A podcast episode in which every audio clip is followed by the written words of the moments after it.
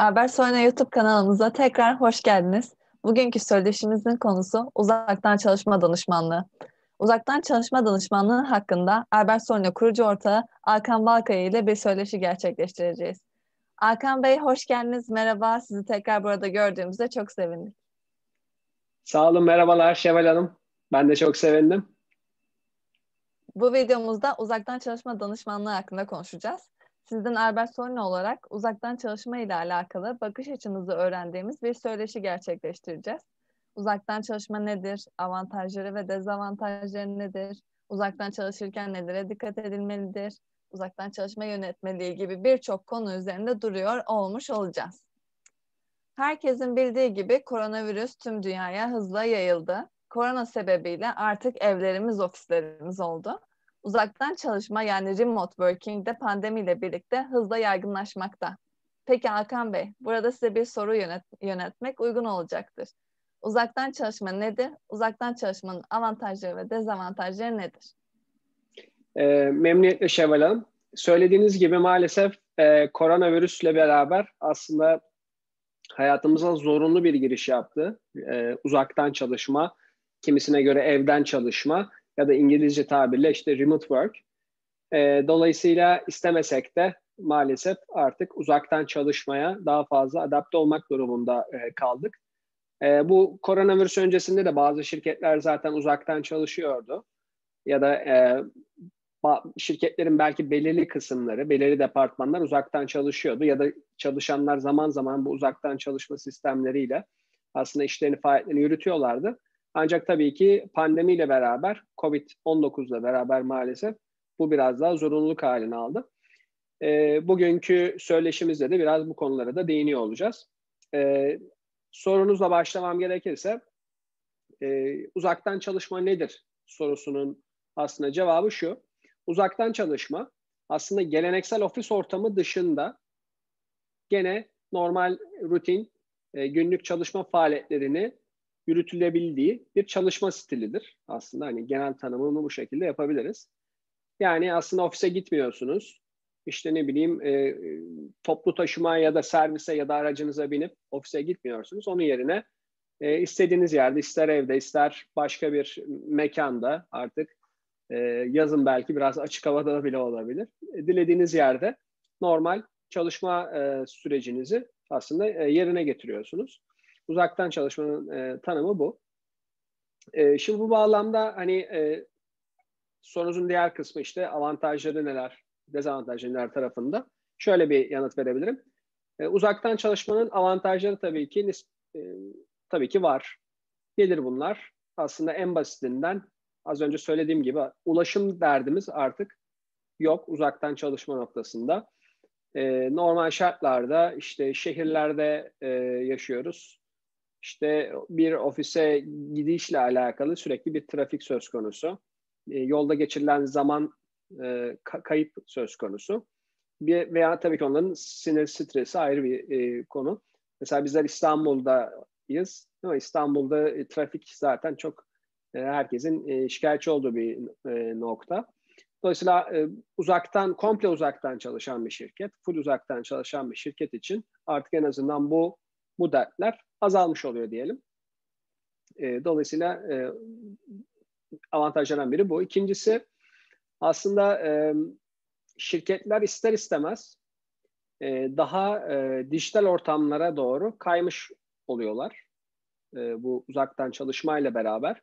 Dolayısıyla e, tüm dokümanların ondan sonra işte toplantıların dijital ortamlara kaymasıyla beraber aslında kayıt ve kurumsal hafıza tarafında eğer bu süreç iyi yönetilirse şirketlere böyle bir avantajı var. Ondan sonra yani ne diyelim işte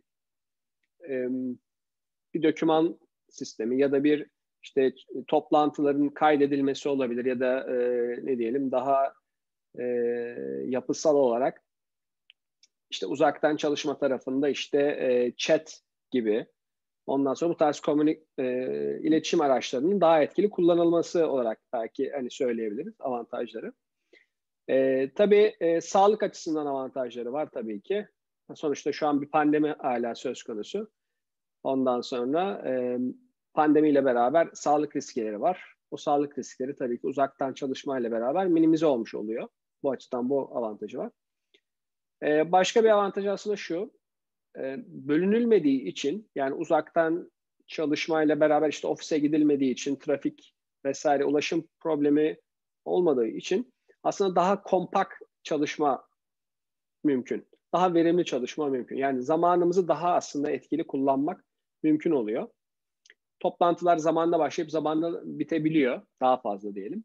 Yine uzayabilirler ama bir ofiste olan bir toplantı noktasında işte o toplantıya gidiş geliş vesaire ondan sonra ne bileyim oralara ulaşma ofis ortamına ulaşma e, başlama ve bitirme tabii ki daha e, zor oluyor idi. Neye kıyasla? İşte şimdiki uzaktan toplantı yapmaya kıyasla. Bunlar avantajları e, genel olarak bu şekilde genel çerçevede çizebiliriz. Peki dezavantajları neler diyecek olursak? Dezavantajları tabii en büyük e, dezavantajı tabii ki psikolojik etkileri bu sürecin. E, normalde daha önceden e, ofiste herkes birbiriyle daha sohbet, daha böyle e, ne diyelim e, sosyal bir etkileşim içerisindeyken şimdi artık e, ev ortamında e, insanlar resmen sanal ortamda birbirleriyle iletişim haline geçmiş durumda, durumdalar. Bunun tabii psikolojik etkileri maalesef dezavantaj olarak ortaya çıkıyor. E, sürekli evde, sürekli aynı ortamda olmak maalesef e, motivasyonu da dolayısıyla olumsuz de, olumsuz yönde etkileyebiliyor. Dolayısıyla motivasyon açısından da demotive etkileri var. E, bunun haricinde e, ne diyelim e, şirketler açısından daha kültürel bir değişiklik söz konusu oluyor şu an. Nedir o kültürel değişiklik? Daha önce e, daha farklı yönetim tarzları uygularken şimdi uzaktan çalışma için yeni sistemler yani şirketler açısından yeni sistemlerin varlığı olmak, varlığı ortada ortaya çıkmak durumunda. Yani yeni sistemler kurmak durumunda şirketler uzaktan çalışma tarafı noktasında. Ne gibi? İşte ne bileyim video konferans araçlarından tutun da işte ne bileyim e, işte doküman sistemleri, işte yönetim sistemleri e, gibi dijital ortamda, dijital araçlarla bu bunları e, ortaya koymak durumunda şirketler. Dolayısıyla bunlar da şirketleri ve kişileri zorlayan e, dezavantajlardan biri. E, bazıları diyelim. Bunun haricinde tabii disiplin tarafında e, gene problem olabilir. Yani insanların kendi kendini disipline etmesi ev ortamında zor. Bu bağlamda şirketler bunu sağlayacak bir takım teknikler ve taktikler geliştirmek durumunda. Bu gene zorlayıcı. Hem kişi açısından bu zorlayıcı bir nokta hem de şirketler açısından zorlayıcı bu disiplin. İşte dikkatin çabuk dağılması, işte yanı başımızda bir bakıyorsunuz. İşte hele hele e, yalnız yaşamıyorsak birkaç kişi aynı evdeyse e, her taraftan aslında kolay dikkat dağılabiliyor. İşte kimisinin işte abisi kardeşi yanında işte o konuşuyor. Toplantı yapıyorken işte ne bileyim diğerinin işte belki kedisi köpeği var değil mi? Şevval Hanım sizin de kediniz var. O kedi geliyor mesela bazen e, sevilmek istiyor doğal olarak. Dolayısıyla bu tarz e, problemler olabiliyor. Yani bu problem tabii şey normal zamanda gelse güzel ama toplantı esnasında gelince tabii ki dikkat dağılıyor. E, bu tarz problemler gene e, dezavantaj olarak sayabiliriz. Teşekkürler Hakan Bey. Bilindiği üzere uzaktan çalışmak için uzaktan çalışma kültürüne de sahip olmak gerekiyor. Zaten siz bundan bahsettiniz. Kişiler uzaktan çalışırken buna uyum sağlayamayabiliyor ve sorunlar yaşayabiliyor. Uzaktan çalışmaya alışamayabiliyor çalışanlar. O halde şöyle bir soru yöneltmek istiyorum Hakan Bey. İşletmeler uzaktan çalışmaya nasıl uyum sağlayabilir? Uzaktan çalışırken kullanılan araçlar vardı. Siz de bahsettiğiniz dijital araçlar, iletişim araçları. Bunlar nedir? Dilerseniz bunun hakkında konuşalım. Tabii ki. E, uzaktan çalışma aslında iyi yönetilmesi gereken bir süreç. Başlangıçtan itibaren, yani uzaktan çalışmaya ilk geçişten itibaren ve devamında da iyi yönetilmesi gereken bir süreç. Çünkü az önce bahsettiğimiz gibi işte işin e, hem e, kişisel psikolojik etkileri var, eksileri, e, avantajları olduğu gibi şirket açısından da aynı şekilde. Yani şirketlerin bu bağlamda gerçekten aynı e, reel ofiste çalışıyormuşçasına e, çalışanlarından o verimi, o e, çıktıyı almaları gerekiyor. Bu bağlamda iyi bir aslında hazırlık süreci geçirilmesi gerekiyor. Ya da şu an hala hazırda varsa, hala hazırda uzaktan çalışılıyorsa da gene bazı sistemler, bazı tekniklerle, bazı araçlarla bu e, yönetim desteklenmeli. E, dolayısıyla bu kültüre uyum sağlanması noktasındaki ilk tabii ki baktığımız nokta tabii ki e, mevcut durum tespiti olmuş oluyor. Yani mevcutta e, hangi e, süreçlerimiz, hangi departmanlar aslında daha iyi bir şekilde uzaktan çalışma sistemlerine adapte olabilir. Bunları tespit etmek gerekiyor. Bu bu noktada hem bir yönetim sistemi ortaya koymak lazım. Yani normal eskiden ofisteki toplantı düzeni, biz uzaktan çalışma noktasında bu sistemleri nasıl kurarız? Eskiden işte pazartesi günleri işte hafta başı toplantıları vardı örnek verelim. İşte bunu şimdi sanal ortamda uzaktan, evden nasıl e, ortaya koyabileceğiz? İnsanlar buraya nasıl katılacak? E, dolayısıyla bunu ve, ve bu şeyi nasıl sağlayacaksınız insanlarda? Bu ne diyelim disiplini ya da işte motivasyonu nasıl sağlayacaksınız? Bunların üzerinde düşünmek gerekiyor ve buna göre sistemler tasarlamak gerekiyor. İkinci boyut tabii ki insanların bu motivasyon ve aslında e, psikolojik etkilerini nasıl daha bertaraf edebilirler? Nasıl biraz daha bu anlamda motivasyonu arttırabilirler? Bu tarz yöntemler üzerine düşünmek lazım. Bizler de şirketlerimizde bunları düşünüyoruz aslında. Sizler de biliyorsunuz Şevval Hanım. İşte ne, ne yapabiliriz? Buluşmadan da, fiziksel temas olmadan da motivasyon nasıl arttırılabilir? Bunlar üzerinde düşünülmesi gerekiyor. Çünkü bunlar reel etkiler. Ve yani e, gün geçtikçe de bu pandemi süreci uzadıkça da bunlar daha büyük sorun olarak ortaya çıkıyor. Dolayısıyla bu süreci psikolojik etki olduğunu ve bunun bir şekilde e, önüne geçilmesi ya da en azından destekleyici, çalışanları destekleyici bazı hamleler yapılması gerekiyor. Ne olabilir diye belki izleyenlerimiz düşünebilir. Yani sanal ortamda oyunlar bile olabilir. Önemli olan iş haricinde bir buluşma, bir eskiden e, bizler de şirketlerimizde mesela işte serbest zaman yapıyorduk haftada bir.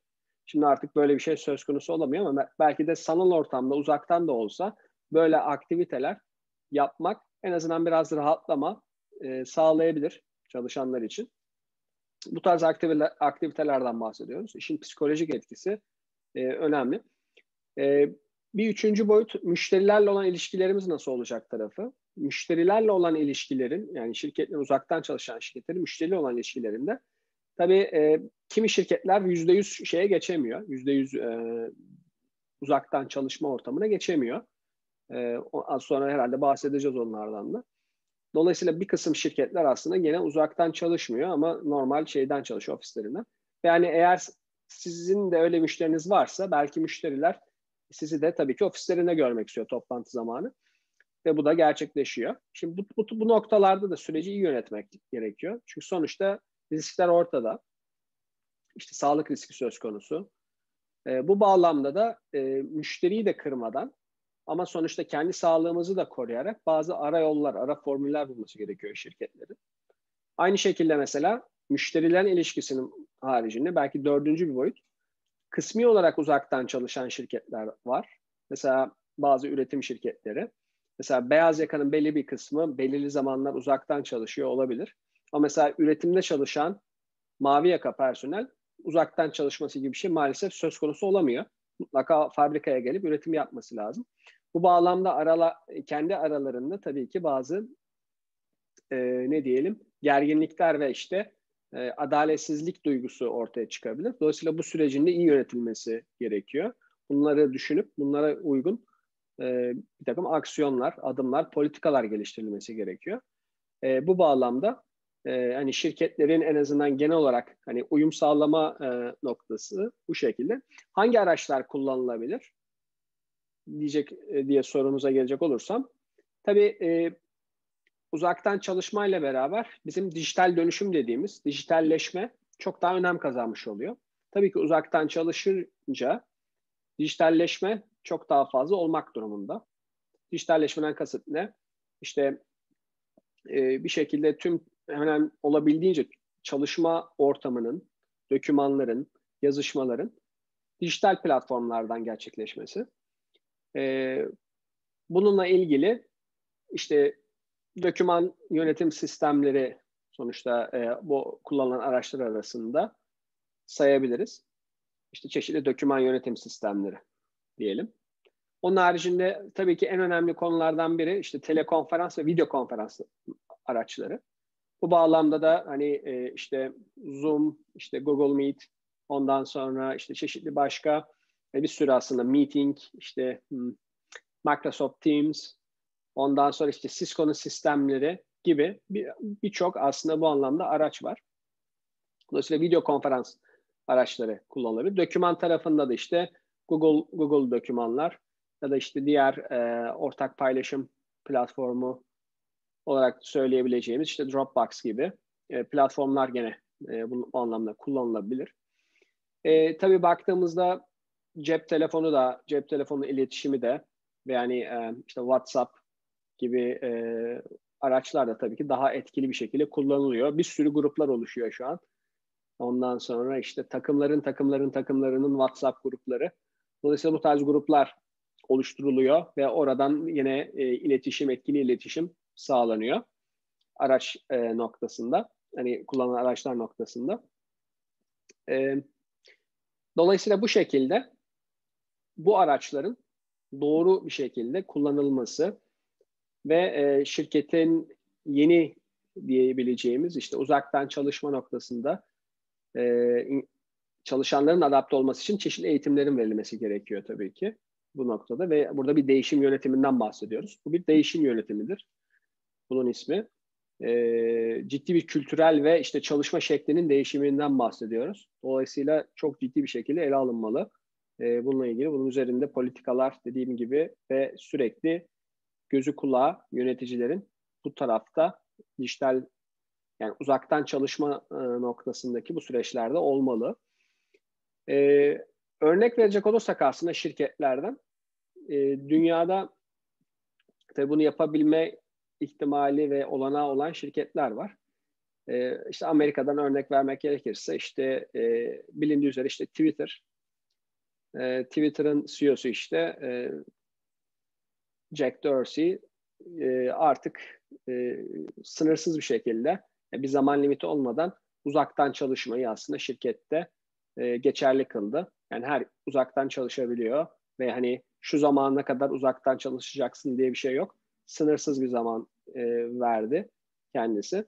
Dolayısıyla artık isteyen çalışanları tamamıyla uzaktan çalışabiliyor olacaklar. Twitter, dolayısıyla Square firması, ondan sonra işte Amazon kısmi olarak aynı şekilde. İşte Facebook, işte Apple, bu, bu şirketler hepsi yüzde yüz sınırsıza geçmedi ama tabii ki uzaktan çalışmayla alakalı e, ciddi bir e, dönüşüm, zihinsel dönüşümde yaşadılar. Türkiye'de de aynı şekilde. Türkiye'de baktığımızda işte e, yazılım şirketleri, işte ne diyelim servis şirketleri, yani servisten kastım işte hizmet, işte danışmanlık gibi işte web ajansları gibi e, yani fiziksel bir üretimi olmayan şirketler bu noktada tabii ki avantajlı olmuş oluyor baktığımızda. E, bu uzaktan çalışma, evden çalışma sistemine geçiş noktasında bir avantajı var. E, bu şirketlerde gene işte uzaktan çalışma sistemlerini kurup şu an e, uzaktan çalışmayı daha e, şirket faaliyetlerinin aslında ortasına, özüne, kalbine aslında oturtmuş durumdalar. E, bu şekilde e, genel olarak e, özetleyebilirim Şevval Peki Hakan Bey, her şirket uzaktan çalışma modeline geçebilir mi? Yani örnek olarak siz de bahsetmiştiniz ama bir üretim şirketi düşünelim. Fabrikası var ve üretim yapıyor. Böyle bir şirkette uzaktan çalışma süreci nasıl gerçekleşir? Evet, e, çok güzel bir soru şey var Tabii ki az önce de bahsettim. E, her şirket bu kadar işte diğer yazılım şirketleri ya da işte hizmet şirketleri kadar şanslı değil maalesef. Üretim şirketleri özellikle ya da diyelim ki e, hizmet sektörünün daha çok böyle işte turizm tarafı ya da yeme içme sektörü gibi. Hani maalesef bu taraf bu sektörlerde e, faaliyet gösteren firmalar tabii ki fiziksel olarak e, bulunmak durumunda e, oralarda. E, işte kafe ve restoranlar baktığımızda işte uzaktan çalışma tabii ki yapabilecek durumları yok. E, dolayısıyla me- mecburen orada bulunmak durumunda. Mesela onların da geliştirdiği nokta tabii ki işte bu evlere servis, işte kargo, işte motor motokurye gibi e, bu tarz sistemler onlar da geliştirdiler. Gene işte dijitalleşme tarafında siparişlerin online verilmesi, gene e, bu noktada e, kendi sistemlerini adapte etmeye çalıştılar.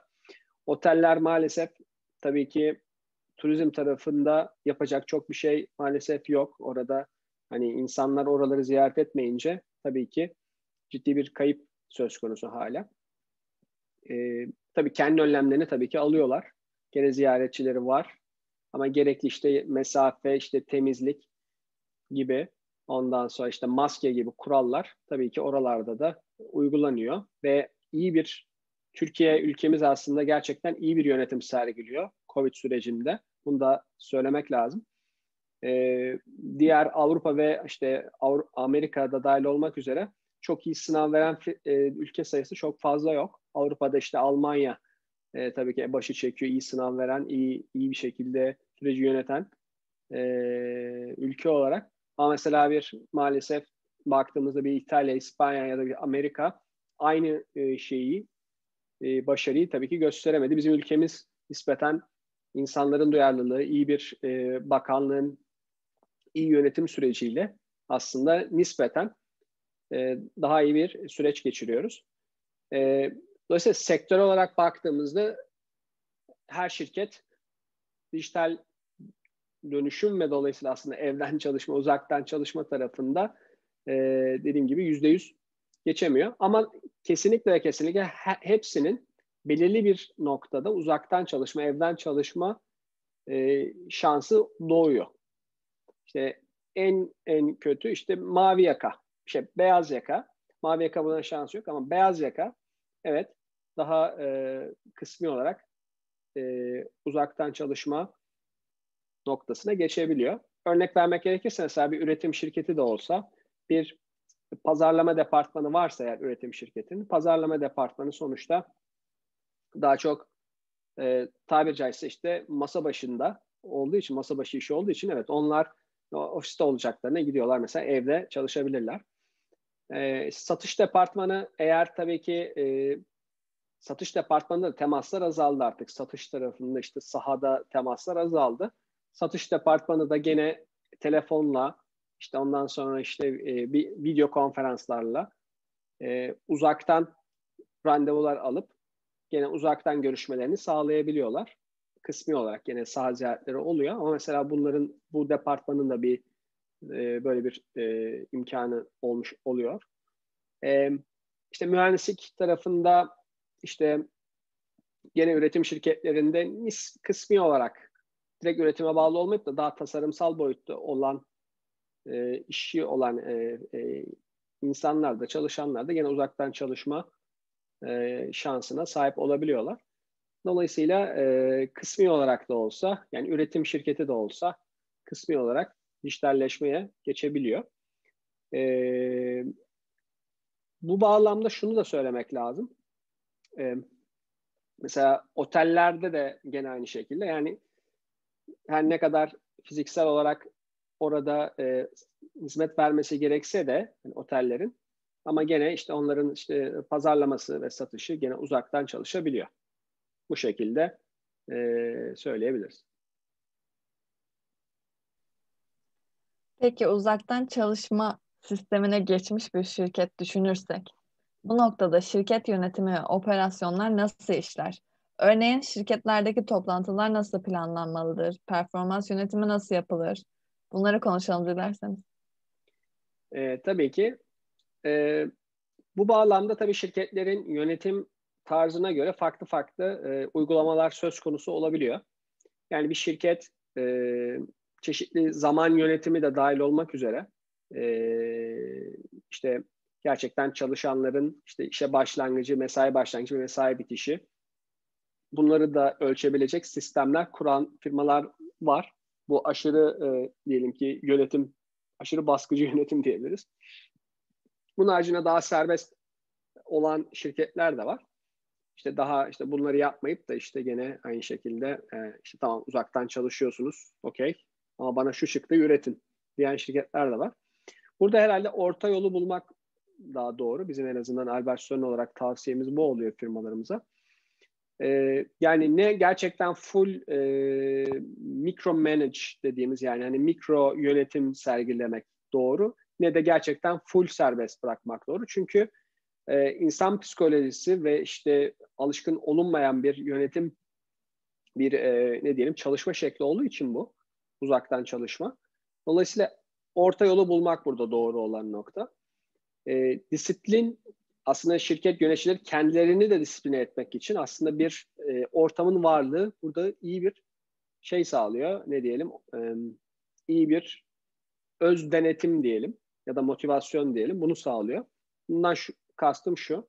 Mesela online sistemler kullanıyorsa bir şirket mesela e, işte diyelim ki herkes saat işte 9'da işte online e, yapıda hani burada online olacak ve işte herkes birbiriyle o anlamda istediği zaman e, konuşabiliyor olacak ve işte mesaide 5'te 6'da bitiyorsa işte 6'da da e, orada olmayabilirsiniz gibi bir yönetim. O en azından belli bir noktada sanki ofise geliyormuşçasına aslında burada e, o online sisteme giriş sağlamış oluyorsunuz. Dolayısıyla ofis ortamını sanalda, sanal ortamda, dijital ortamda aslında bir anlamda oluşturuyorsunuz. Böyle başlayabiliriz. Yani ofisinizi bir kere sanalda da bir ofisiniz olmalı. Öyle diyelim. Şirketlerin sanalda da bir ofisi olmalı. Gelen, giden ve işte o an kim var, kim yok bunun e, varlığı kesinlikle bir motivasyon ve şey, bir işin varlığını gösteriyor. Bunun olmadığı zaman herkes birbirinden uzak böyle bir sistem olmadığı zaman işler daha zor. Kesin. Ee, dolayısıyla birinci sistem ama ikincisi aynen ofiste yapılan aktiviteler neydiyse aynı sistemi aslında bu sefer hani birebir toplantıları bu sefer aslında e, işte video konferansla işte video konferansla kaç kişi katılacaksa bu, bu bağlamda yapmaya devam edilmeli. Yani normal rutin, realdeki rutin neydiyse, ofisteki, real ofisteki rutin neydiyse aslında bu aynı rutin e, dijital ortamda da uzaktan çalışma noktasındaki e, sistemde de aynen uygulanmalı. Dolayısıyla hani toplantıların başlama saati, bitiş, bitiş zamanı, işte ondan sonra işte çıktıların gene işte değerlendirilmesi gibi konular tamamıyla işte dijital ortamlardan e, bir anlamda hareket et, yani yönetilmeli diyelim. E, günlük olarak aslında e, yap, yapacakları şeyler bunlar. Tabii burada daha önce kullanmayıp yeni kullanmaya başladıkları çok yeni araçlar olabilir. İşte ne bileyim daha önce belki bir satış sürecinde CRM kullanmıyor idi örnek. CRM kullanmaya başlamış olabilir ya da doküman yönetim sistemi kullanmıyordu. İşte Google dök Google dokümanlara geçti mesela örnek. Ya da işte Microsoft 360'a geçtiler. Neyse artık burada kullandıkları e, program. E, buralarda hep e, biraz e, diş, teknoloji noktasında adaptasyon sorunları çıkabilir. Mesela e, dijital anlamda da e, burada eğitimler verilmeli.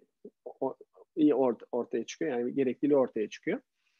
E, bunun haricinde e, başka şöyle bir e, belki e, konu olabilir. Gerçekten sahaya çıkılması gerekiyorsa da zaten orada bir, herhangi bir sorun yok. Sahaya çıkılıyor. Ondan sonra gerekli toplantı görüşme yapılıyor ve sonra tekrardan eve ya da neyse eve geliniyor. Evden çalışılmaya devam ediyor. Ee, bunlar böyleyken tabii şirket yönetimi nasıl olmalı? Yani performanslar nasıl ölçülebilir uzaktan çalışırken? İşte KPI dediğimiz işte performans göstergeleri nasıl takip edilir noktasında da. Yine yani e, aynen real ofiste neydiyse aslında sanal ortamda da, dijital ortamda da aynı şey geçerli olmak durumunda. Burada ekstra dediğim gibi bazı belki yönetim araçları, yönetim yazılımları kullanılabilir.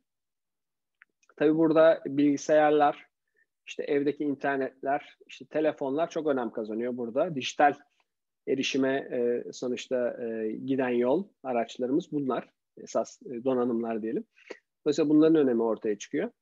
E, ama bunun haricinde de dediğim gibi e, KPI'ler de dahil olmak üzere e, yine uzaktan yazılımlarla bu sistemler, bu bu e, metrikler ölçülebilir. Bu şekilde toparlayabiliriz sorunuzu.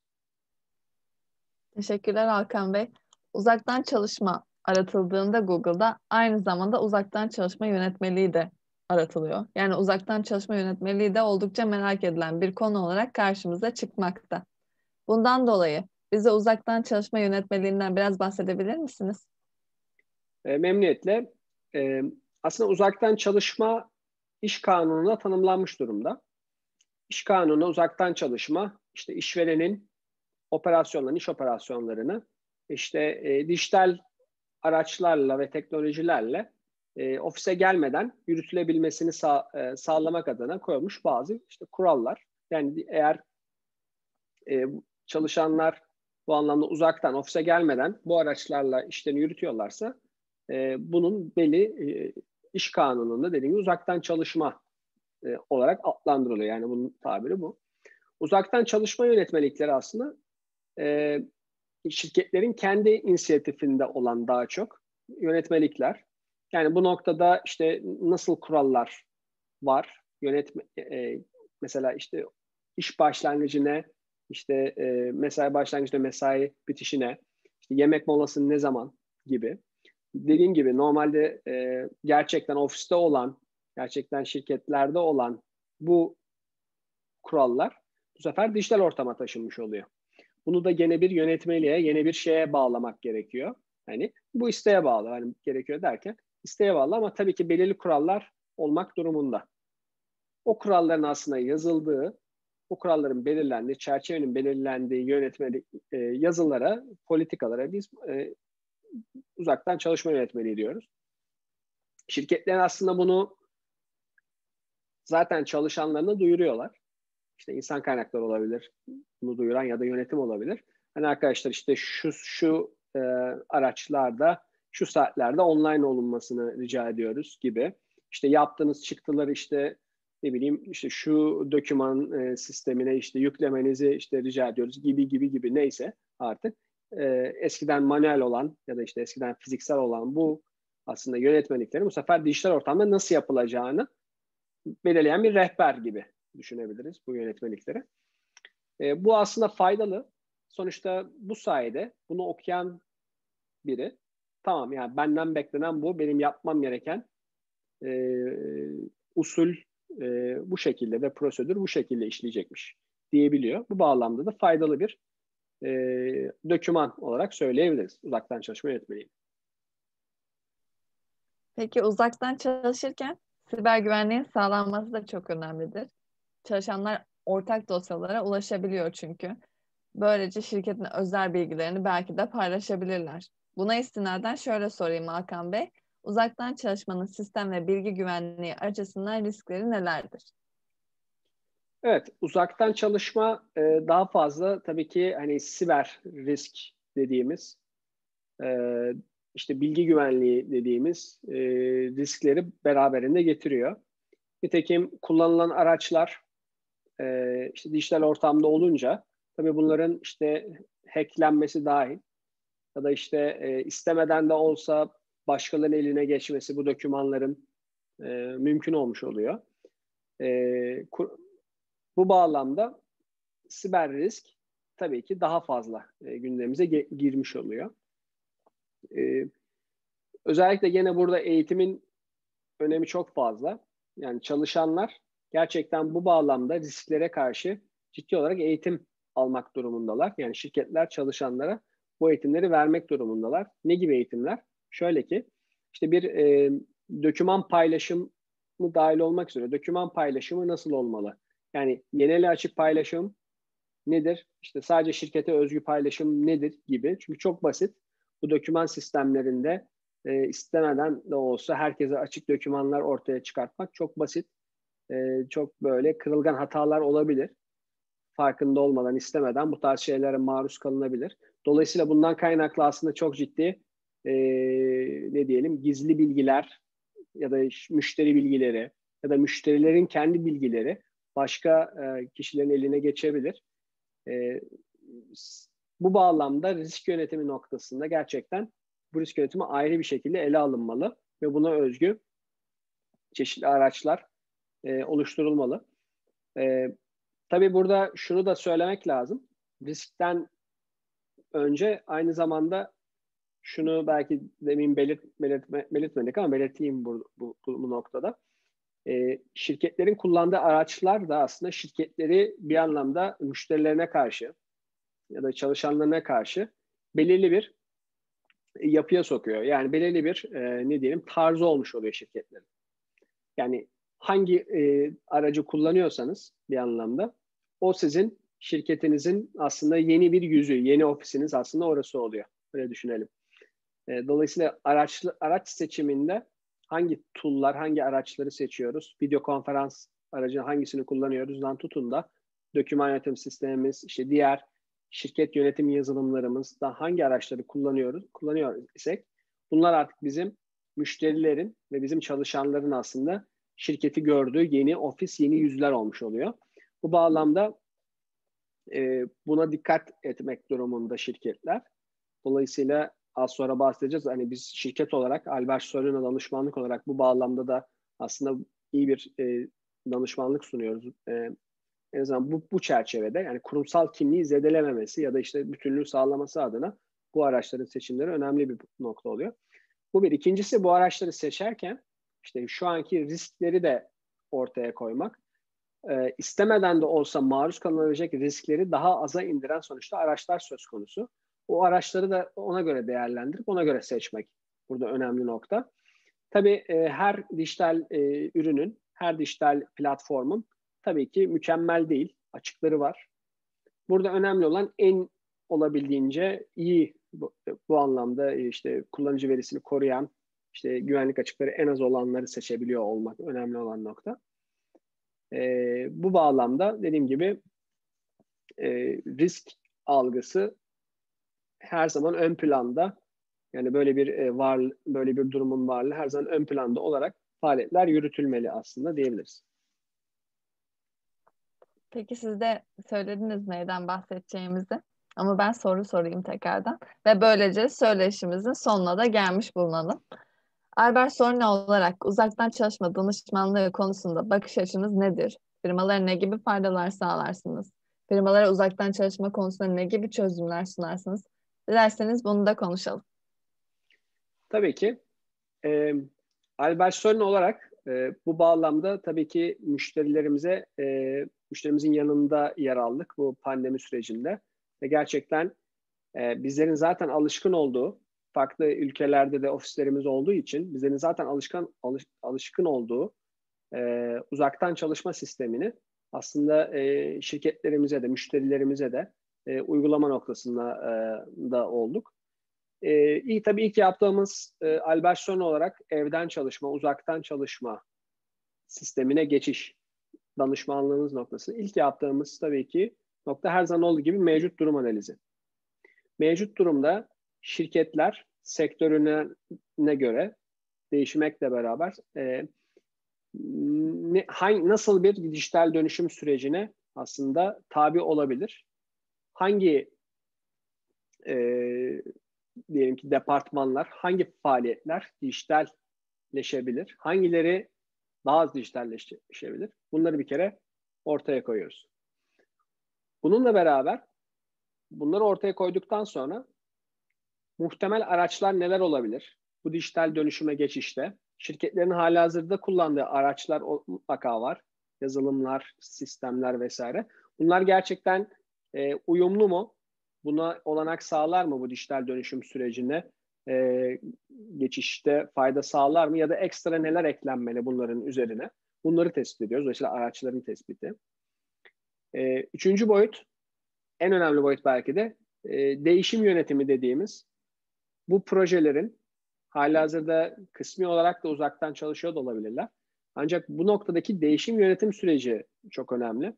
İşte bu değişim yönetimi sürecinden kastım hem gerçekten operasyonların dijitalleşmesi tarafındaki işte operasyonel etki, etkiler, işte araçların seçimi ve bunun e, şirkette uygulanması, bu araçların implementasyonu ve diğer noktada gerçekten çalışanların bu noktadaki aslında motivasyonu, e, daha önce fiziksel olarak gö- faaliyet gösterilen işte şirketten bu dijital ortama geçişte yaşanabilecek sorunlar, işte psikolojik sorunlar, motivasyon sorunları, işte dikkat dağılması vesairesi işte baktığınızda kimi e, kimi çalışanların biraz daha fa- fazla imkanı olabiliyor.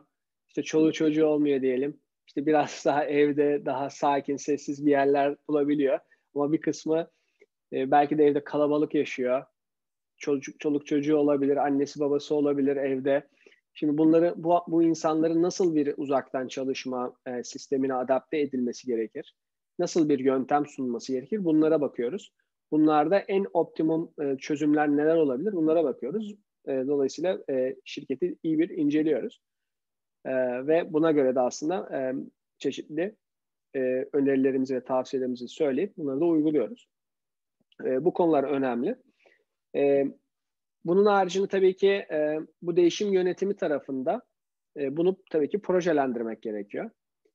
E, dijitalleşme hemen olan bir olay değil sonuçta. Dolayısıyla e, çünkü evden çalışma, uzaktan çalışma dediğimiz şey dijitalleşme demek oluyor aslında temel olarak baktığınızda. E, dolayısıyla bu noktada e, uzaktan çalışma sistemiyle alakalı e, çeşitli fazları e, hayata geçirmiş olmak gerekiyor. Yani çeşitli fazlarda olabilir şirketler. Dolayısıyla o mevcut durum analizi oradan. Yani hiç dijital dijitalleşme ya da ev, uzaktan çalışmaya geçmemiş şirketler de ne yapacağız? İşte kısmi geçmişlerde ne yapacağız diyelim. Zaten full geçmişse bir problem yok zaten. Hani ama orada da iyileştirilmesi gereken süreçler var. Ne gibi işte dediğim gibi işte çalışanların motivasyonu, ondan sonra e, çeşitli e, sistemlerin gene seçimi ve orada aslında yapılabilecek iyileştirmeler. E, bu bağlamda e, özellikle hani Albertson'a danışmanlık olarak en önemli belki de e, etkimiz şu oldu bu dönemde ve şu anda da işte bu danışmanlığı vermeye devam ediyoruz. O da şu, gerçekten e, hani sanal ofis yaratma diyebiliriz aslında buna.